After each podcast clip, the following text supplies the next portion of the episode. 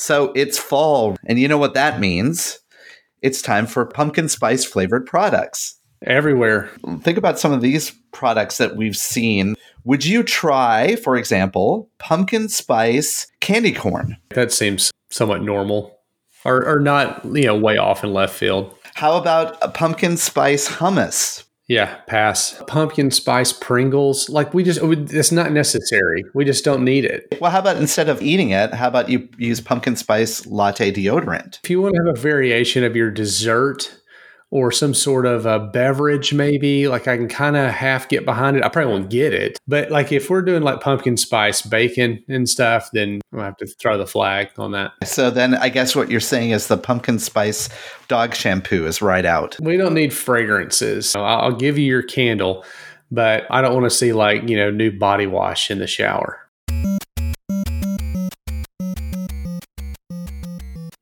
Welcome to Touchpoint a podcast dedicated to discussions on digital marketing and digital patient engagement strategies for hospitals, health systems, and physicians' practices. In this podcast, we'll dive deep into a variety of topics on the digital tools, solutions, strategies, and processes that are impacting our industry today. We hope to share a lot of great information with you and have fun along the way. Now, here are your hosts. Welcome to Touchpoint. Welcome to episode 191. I am Reed Smith. That is Chris Boyer. Hey, Reed. Welcome to Autumn. Autumn and the Touchpoint podcast. Pumpkin Spice Touchpoint. we will be changing our album cover artwork to kind of a burnt orange for the fall. And that would be kind of a froth that you notice kind of around the edges. Oh, gosh. no, we will not we will not be doing that. But we are super excited. Uh, not excited about all the pumpkin spice products. Am excited about everybody coming in, listening, hanging out with us uh, for just a bit. And we've got uh, kind of a cool show today. We sure do. Before we get to that, special plug for the website, touchpoint.health. We've got a couple of new shows out there The Morning Fix, as well as Healthcare Insight for Marketers both new shows both have come out in the last couple weeks. If you haven't uh, had a chance to subscribe or listen i would encourage it.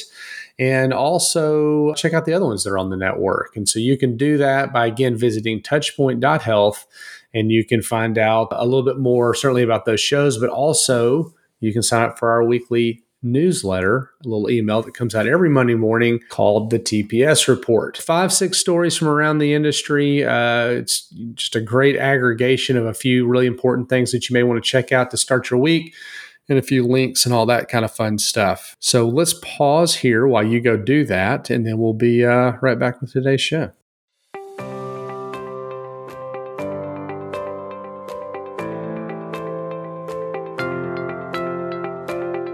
Chris, in today's digital age, your online reputation, as we all know, is crucial.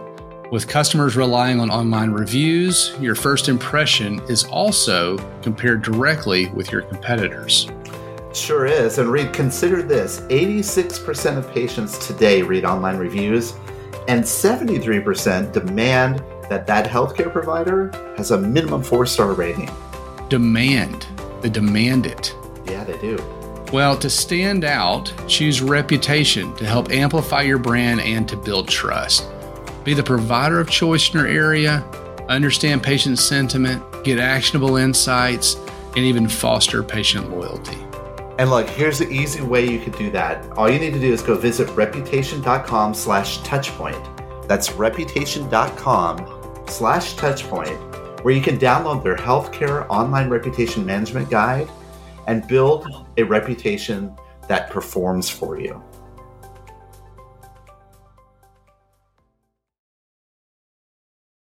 We've been talking about the pandemic for a long time and its impact on health systems and there's been so so much shifts to things that are going on in our industry that's just really important for us to keep an eye on. You know, the consumer mindset's changing. There's a shift in the way consumers trust healthcare systems, even new ways to approach care. Just so many implications that are relevant to health systems. And so today we're going to be talking about that in our episode. We are, we are, and we're excited. This is a little bit of a different format than we normally have. And so a lot less of you and I talking as a lead up, and the interview itself will be a little, little bit longer, and both of us will be taking part. So, super excited to have Isaac Squyres on the show. Isaac is a partner here at Jarrard. We'll bring a lot of insights and a lot of uh, interesting thoughts to this conversation. And so, we're basing this around our recent study that we did, which was the second kind of in a series. You and I, Chris, of course, talked about the first one that we did back in April. This is one that was in the market in August. And so we'll, we'll kind of dive into that. I'm not going to spoil the, the, the leads or anything like that, but we'll uh, jump in, talk to Isaac, go through really what some of the findings were uh, and kind of how that trended from the first time around. Uh, and then also we'll leave you with, uh, you know, if you're interested, you know, where you can go get this information and download it. Without further ado, let's talk to Isaac.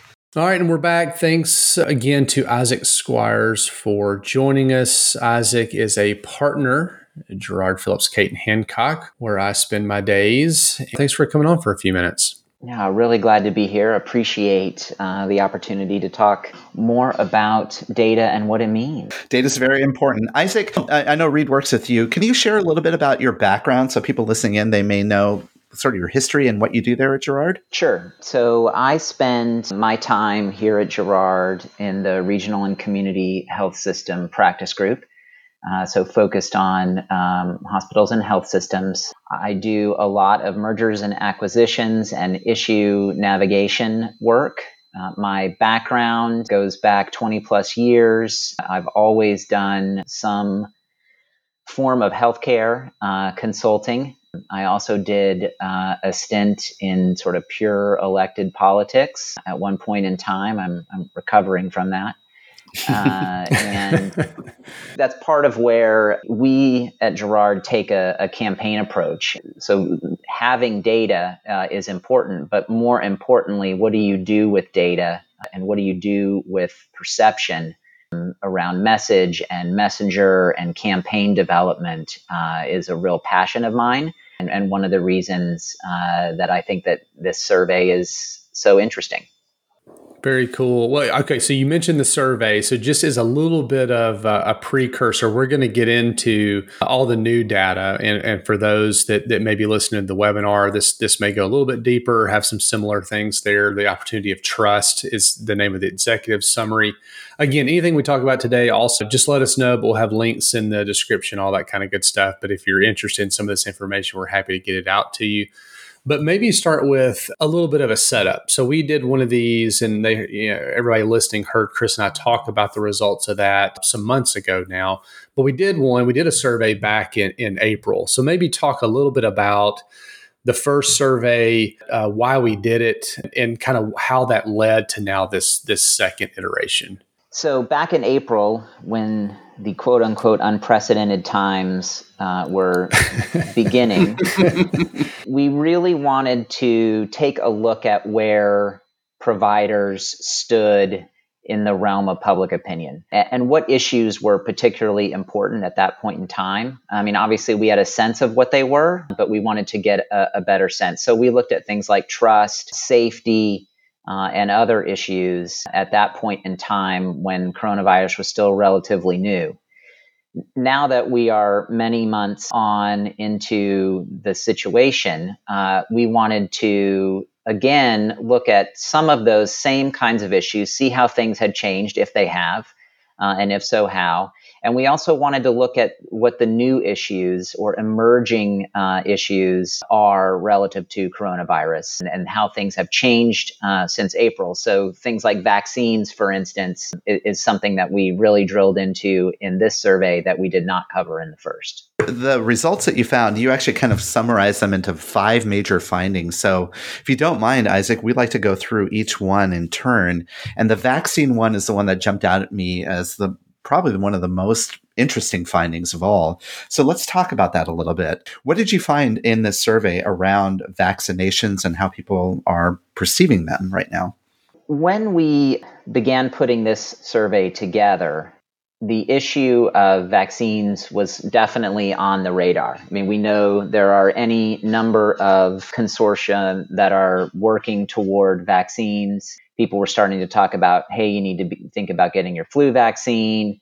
And there was beginning to uh, be a little bit of data sort of trickling in around how people were feeling about the prospect of a coronavirus vaccine. And so, one of the things that we wanted to, to look at is how uh, likely people are to get vaccinated uh, once the vaccine or vaccines become available. You know, one of the things that we know is that it's going to require a certain level of either exposure to the virus and or vaccination to get to a place where we can get back to some semblance of norm- normalcy. And our country is not taking the sort of herd immunity through exposure approach, I think smartly. And so a vaccine is going to be really important. And and what we found in our survey is that just over half, which is really not where we need to be, frankly, say they are extremely or very likely to get a COVID 19 vaccine.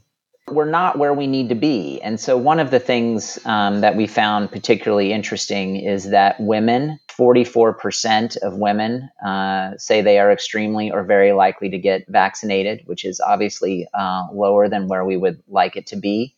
Um, women make a lot of healthcare decisions uh, for families, of course. Black and African American respondents, uh, 36% said they were extremely or very likely to get vaccinated. And those without insurance, just under a third of people without insurance said they were extremely or very likely to get vaccinated. So, some particular sort of demographic and, and subgroups that are going to be important to address, uh, as well as regions. Uh, the southern region, less than half of people are extremely or very likely to get vaccinated, uh, according to our survey. There's some kind of troubling spots um, as we think about vaccines becoming available. What does that mean for the folks listening? So, those implications, if you will, for hospitals and healthcare systems and trying to, you know, kind of prepare, knowing that this is the, what, the way people are thinking, you know, what does that really mean? So it, it's really important. As I said, you know, estimated 10% of the population has been exposed today. Mayo Clinic has some information out that, that says that, you know, we sort of estimate 70% of people would need to be exposed to get to herd immunity. And so that means we likely need to reach 60% or more uh, vaccination level across the country. And, and right now, the national dialogue appears to be undermining trust uh, in the vaccine process. And there's some real concerns out there. So for, for healthcare providers, um, the first vaccine could be available in you know November, December, and healthcare workers are likely to be a priority group. So, as we think about that fact, our internal uh, vaccine evaluation criteria uh, and, and the process for evaluating vaccines is, is, really important. What are we doing as providers uh, to assess the vaccines themselves? There are also logistical issues. You know, how is the vaccine going to be shipped? How is it going to be stored by providers? Um, you're only going to have a limited window when the vaccine is out of storage to actually get it into people. Um, are we going to require uh, staff to get vaccinated? All of these issues really need to be solved for now and effectively uh, communicated. I can imagine that could get very uh, tricky in, in, terms of communicating that, particularly when one of the results of the study I found fascinating is that even those people that are within the healthcare setting themselves are a little bit hesitant about the vaccine and they may have misconceptions too, right? That's absolutely right. I mean, remember, um, people who work in healthcare are also members of the general public looking specifically uh, at some of the uh, concerns that, that people have side effects, uh, getting infected. 47% uh, of the general population were worried about side effects, and 22% were worried about getting infected from the vaccine. So, if you sort of take that down to your point, Chris, what we found with regard to those who are connected to healthcare 40% are, are on the fence or are not at all likely to get vaccinated. And so we've got a real education uh, and activation effort to undertake as providers. One of the things that is interesting that you're you're actually putting forward as some of the opportunities here is that the trust with doctors and nurses is still pretty high among the population. So, are, are you suggesting that we use that leverage that trust as healthcare providers to maybe shift the conversation away from maybe the politicization of the the virus or the vaccine, I should say, and into actually some effective public health measures? Yeah, absolutely. You know, comparing uh, levels of trust on critical healthcare information from April to the, our most recent survey, doctors and nurses and hospitals have extraordinarily high levels of trust, uh, mid 80s and higher, uh, again, on that critical healthcare information. We also asked a question about how people felt about doctors and hospitals educating and engaging on critical healthcare issues around COVID and 86% expect doctors and uh, hospitals to be engaged on this issue. So, frankly, it, it, not only is it an, an, opportunity, given that we have significantly higher trust levels than any other sort of quote unquote official uh, messenger, um, frankly, it's an expectation that people have of us to be engaged uh, on this issue. And so, with an expectation, really comes the need to do that, lest we let people down and, and undermine the trust that people have for us today. Coming soon from Greystone, Bowstring, and Touchpoint Media, live from HCIC, a new podcast that brings you front row access to the latest innovative strategies that are shaping tomorrow's healthcare industry. In this 12 part series, as recorded live at the Healthcare Internet Conference, we'll hear from industry experts such as Paul Matsen of the Cleveland Clinic, Kathy Smith of Roper St. Francis Healthcare, David Feinberg from Mount Sinai Health System, Rose Glenn from Michigan Medicine, and many others. Subscribe now on Apple Podcasts, Spotify, Google Podcasts, or your favorite podcasting platform. This podcast series is brought to you by Greystone.net, Bowstring, and Touchpoint Media. Let's rock on down here our, to our next finding, which is uh, probably nothing that you know. You say this out loud, and people can go, "Well, sure," but the the impact that coronavirus has had is quite large and sustained. We're all working from home. Uh, my kids started school via computers. you know, football, which if, if you look at the amount of money that you know the NCAA generates through football, is uh, mind numbing a little bit. And so for that to be delayed, so uh, we've seen this huge impact. But Isaac, what did we see both in April and then again in in August as it relates to you know what does that mean for most Americans? Like what kind of impact are we seeing? Number one, people are still really scared. They're really scared of getting the virus. Uh, so that sort of pervades everything that we're doing uh, as people and, and as as a country. I think for providers, uh, one specific finding uh, that's important is the impact on the economy and the fact that people have lost jobs or had wage cuts. And that sort of trickles down into a finding that we uh, have of one in eight Americans losing their health insurance as a wow. result of the pandemic. A huge increase in the number of, of, uninsured people. And frankly, I don't know that we have yet to, to see that sort of impact come out. But I think fear uh, and that loss of insurance um, are two issues I think that are impacting uh, providers significantly today. That reminds me of a recent study that Gallup did talking about the economic impact of the pandemic. You earlier mentioned in the previous finding that Black minority communities are the ones that kind of have a tr- distrust with the, the health system, which could potentially impact the perspective they have on vaccines. Well, they're also the ones that are kind of bearing the brunt of this, right? Uh, Gallup said that those underserved communities, people making less than $60,000 a year, have a higher likelihood of losing their insurance and also a higher likelihood of worrying about the cost of, of care. If you think about the recovery that we're seeing, you know, things that I've been reading increasingly are, are looking at sort of the, the K shaped uh, recovery where those who are more fortunate are, are recovering faster and those who are uh, in a less fortunate position are, are not recovering. And so I think you see that bear out in terms of what jobs are coming back and, and how quickly and, and insurance. And I think there's a real challenge there for providers um, in many ways. But you also put forward a, a, couple of opportunities for health systems. So let's talk through some, some, of those more hopeful approaches that that we as in the healthcare community can start to to leverage. Yeah, so one of those uh, really relates to trust. And again, looking back at um, the, the trust uh, comparisons from April to now, we know uh, from our from our research that today providers have a pretty healthy advantage, um, frankly, in terms of trust with regard to payers.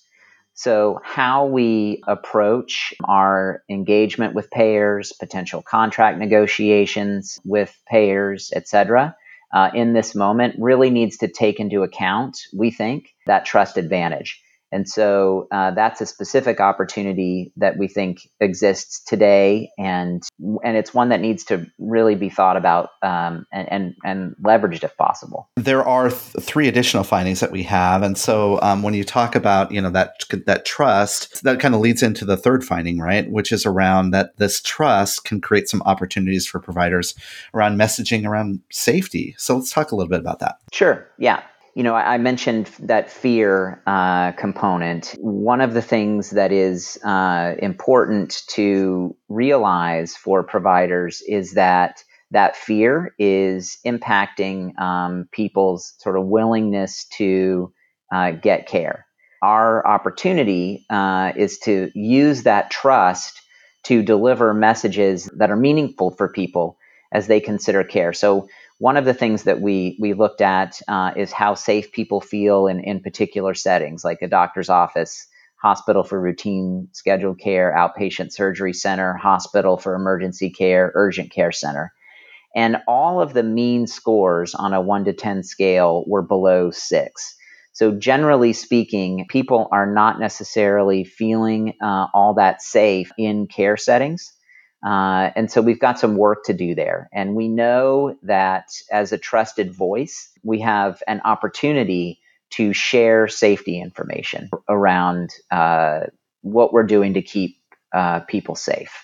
And I think something you said there, so, you know, being able to share that information, but specifically being able to show them the safety pieces, I think is becoming more important. And so not just telling them that we're being safe. But you know we we talk about the uh, you know what would you know relieve some of that anxiety and people want to know about these new procedures around cleanliness and infection control and things like that. And so that's where i think you know, especially the marketers that are listening can dive into social and, and and some of these online mediums to really be able to show it through video animation things like that.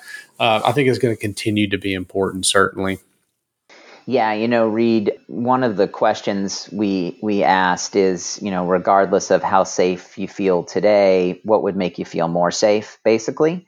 And uh, only 6% of people reported that uh, the media saying it's safe is, is going to make them feel more safe. Right. So your point right. around sort of taking messages directly to people digitally, visually, etc., and, and really taking that message directly to people in a compelling way is is really important. It's not just about your press release saying, you know, here are our procedures. You really got to show it. Reed and I covered recently a study by McKinsey. They refer to this as hygiene transparency, which I found to be an interesting turn of phrase. Um, but I think that that's becoming important for for many brands to sort of embrace that, right? It's absolutely the case. I mean, the screening patients before they enter the facility is important. Um, masking requirements for everyone in the facility, 38% said that is important and in terms of, Reed mentioned sterilization and cleanliness, right?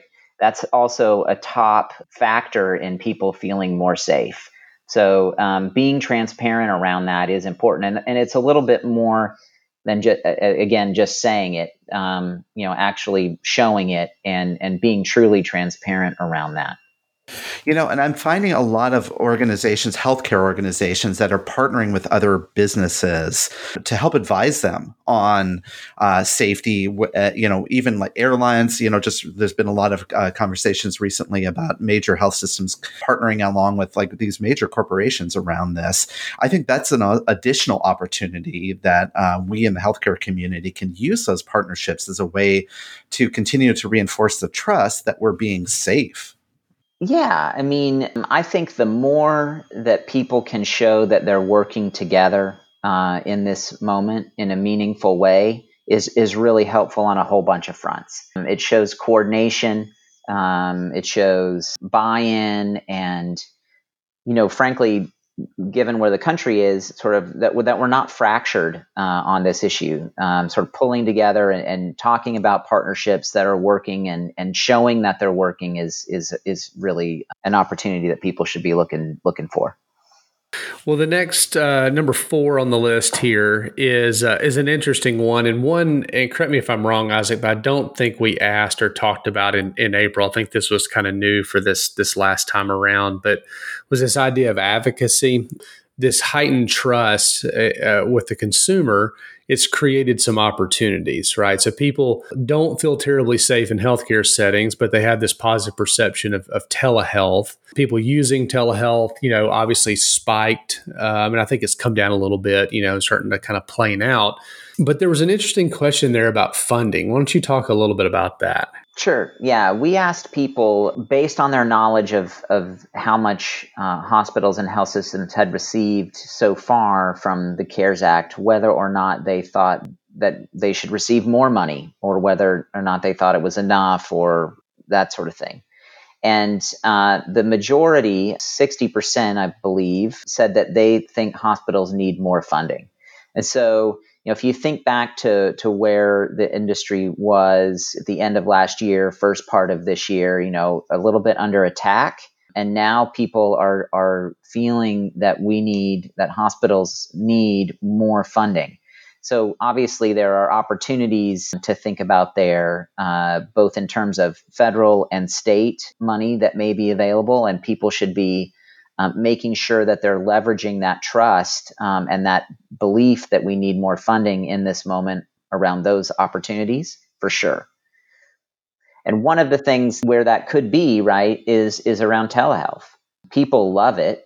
And if people think we need more money and we know that they love telehealth, um, and we have a plan to expand it or make sure that it remains really strong for those who are doing it really well already, really hardwiring it in.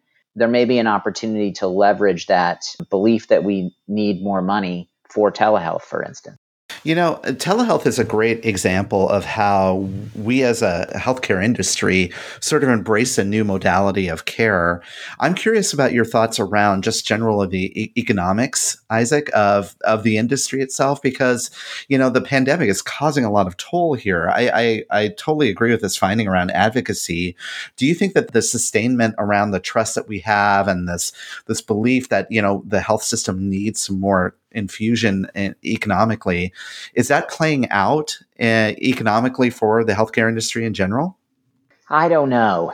I think it remains to be seen. I mean, there's so much national policy that is going to be sort of fleshed out in the coming months. Frankly, in the lame duck session, you'll have, you know, obviously the ACA will be heard by the Supreme Court. Congress uh, left town to go campaign without um, another stimulus bill. Um, you've got the presidential uh, election, uh, which is to, to, state the obvious, is is really tumultuous, and, and I think will be. So I, I don't know that we as an industry, how we know all of that is going to shake out. And so I think it's really important that we work to keep the trust that we have today, so that however uh, things shake out uh, in the coming weeks and and you know few months, um, we're in a position to be strongly advocating for what is going to serve providers uh, in a in a really good way. And this leads really, um, you know, really concretely to your your final finding, which I also think is a very uh, important one, which is around using the people that work for your organization as powerful ambassadors. But uh, as we mentioned before, some of their trust is starting to slip too. So let's talk a little bit more about some of the findings you, you, you see around that. Our people are our biggest they're our most important audience. Friends and neighbors turn to people who are in healthcare to, to ask questions, uh, you know, about what they should do. Should they go to the emergency room? Should they go to their doctor? Uh, my mom, for instance, is is having a, a knee replacement surgery uh, in October, and um, she decided to to move forward with that after she found out that um, another physician of hers was also having a knee replacement surgery. So if we can help our people to feel safe and help the resiliency of our people in this moment and, and keep them aligned with where we know our organizations need to need to go, then they can be um, ambassadors and advocates and share messages with those people who they come into contact with, their friends, their family, their parishioners, uh, etc we, we really got to have them solid uh, about how they feel about us um, as, as employers and a, as an industry so that we can keep the trust, so that we can share information that matters, and so that we can get people to uh, do the things that they need to do, like get vaccinated um, moving forward. You know, we recently did an episode about the state of mental health and the healthcare providers. And we know that there are a lot of organizations that are now realizing that this pandemic has caused like an unbearable, you know, toll on, on our workforce. What do you see, Isaac, with uh, some of the, the organizations that you are working with? It seems to be a, a more of a heightened awareness of that and, and working closely with their, their workforce to rally them, so to speak, right? Yeah, absolutely. Um, it's it's really important. I mean, physician burnout has been you know a topic that people have been talking about for a, you know quite some time, and that is a heightened concern. But thanks to coronavirus, you've got you know basically organizations and, and their people uh, under a, a level of stress that they've never seen before, and for a really prolonged period of time, and it just weighs on people. And so, working on employee resiliency and rallying around the mission uh, of, of hospitals uh, and kind of keeping people together uh, and moving forward is really, really important. And, and a lot of folks are paying really close attention to that and, and implementing ongoing programs to support employees to take care of their mental health and to really help them in this in this really incredibly stressful time. This has been great. Uh, I really appreciate you, you, coming on and kind of talking through a few of these things. I know we, you know, we obviously did the the study or the survey back in April, and then again in August. I know we're, you know, kind of thinking or talking about, you know, what do we do from here, and so probably more to come on that. But uh, certainly we have all these findings and resources and all that kind of good stuff on on the Jarrard website. But feel free to either reach out to myself or Isaac, and we'll make sure that we you know get you the certainly the executive summary or the slides. Uh, happy to do any sort of a debrief with you on the topic in your organization if that's helpful. Anything you you want to add, Isaac? Just a thank you, I guess. Um, I know that people who tune into you guys are out there doing the really hard work. And so I, I, I just wanted to say thanks. It's really important, obviously. We've needed it like never before. And uh, so just, just a real word of appreciation and, um, and heartfelt thanks. Well, thank you, Isaac. We really appreciate your time today. This has been very helpful. So thanks again. Thank you.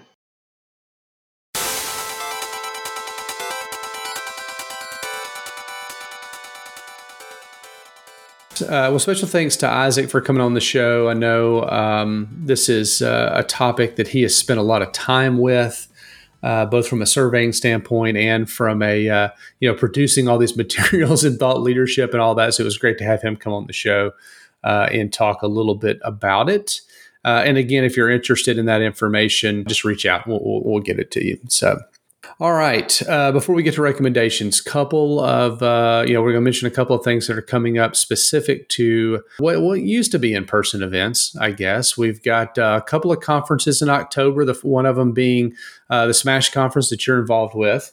That's right. That Smash conference is focusing on the post-acute care space. Uh, I'll be that's between October 19th and the 23rd. I'll be kicking that conference off with a workshop on building an effective B2B to C strategy and how to use digital and all of that. That should be a fun conference. And there's there's links in the show notes. You can also go out to my LinkedIn and you can see some uh, other of the speakers that are there. It's really an exciting time. So look forward to seeing you there. Then we also have in October um, another conference from uh, from SHSMD from the AHA. So I know we had the uh, the one back in uh, September. Uh, this one will actually be more kind of in place of the traditional kind of marketing conference, if you will. Uh, so you can be sure to uh, check that out, as well as a few weeks after that is the uh, HCIC at Home, the Healthcare Internet Conference. So of course, uh, it will be virtual, much like everything else has been this year, and uh, some links and whatnot uh, there. All right, recommendations. What do you What do you have today? Reed, I'm going to recommend a TV show that we started watching on Netflix called Away. Have you heard of this? I have not. It is a, a, a, I guess they call it a science fiction drama web television program.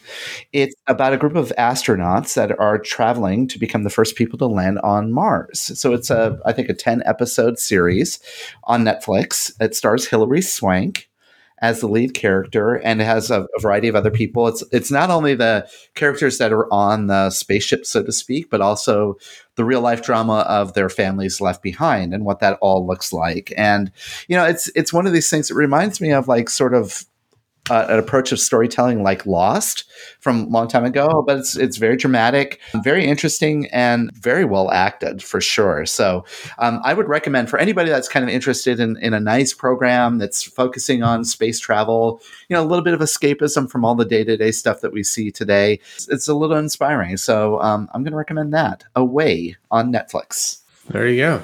I'm also going to recommend a TV show I don't think I've recommended this before. Ted Lasso. Oh, no. Have you watched Ted Lasso? Okay. No. Ted Lasso is on which station? It's Apple, Apple TV Plus. Okay. I'm trying to remember between all my streaming services. Um, so it's called Ted Lasso. Uh, Jason Sudeikis plays Ted Lasso, which I like him anyways. He's he's pretty funny. He is a uh, successful kind of mid tier football coach in America who gets hired by an English Premier League uh, soccer team in London to come coach their football team. So, see, we've got football and football, but it's not the same thing. Okay. Again, not to spoil anything because it, it pretty much gets to this right off, but uh, the lady, the owner of the team, recently divorced this is all she got. I say all she got. This is what she got in the divorce from her super wealthy husband is this soccer team of which her husband loves. It's his beloved soccer team. And so she's trying to submarine the team basically by hiring this American football coach. Oh my gosh. And it's hilarious. And it's feel good. It's it's uh it's interesting. It, it's uh it's kind of a neat show. So it's actually coming out once a week like a TV sitcom would. But you can go ahead and watch, I think, about the first maybe nine episodes. And I think season one only has maybe 10, if I remember right, or something. So we're almost to the end. So by the time you watched uh, the ones that are there, you would you'd be there. So anyway, that's my uh, that's my recommendation for today. And um, awesome. Yeah, awesome. yeah. Well, appreciate everybody for joining us. Thanks for tuning in. Thanks for telling a friend. Uh, again, best way you can help us out is make sure that others know about the show. So rate, review, subscribe, tell a neighbor, tell a friend, tell a coworker. For Chris Boyer, I'm Reed Smith, and we'll see you next week. This has been a Touchpoint Media production. To learn more about this show and others like it, please visit us online at touchpoint.health.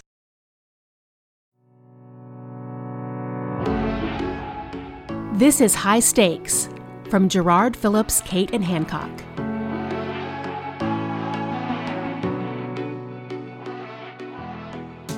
Welcome to High Stakes, the new podcast from Jarrard Phillips, Cate, and Hancock.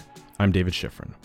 The world is full of outstanding healthcare podcasts, covering everything health tech, business and finance, venture capital, healthcare marketing, innovation, policy, pharma.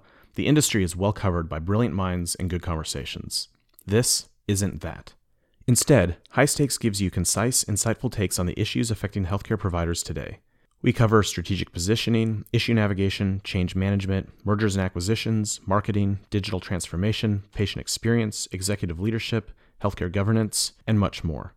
We ourselves are avid podcast consumers, and because of that, we know that not every episode is relevant to every member of the audience, no matter how specialized a show might be. So, our goal with High Stakes is to provide a wide range of ideas and insights using a variety of formats. In this feed, you'll find an audio version of our High Stakes blog. You'll hear short interviews with our friends and clients.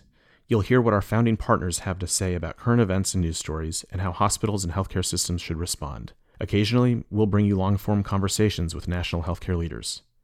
We at Jarrard understand that the stakes are high for healthcare leaders.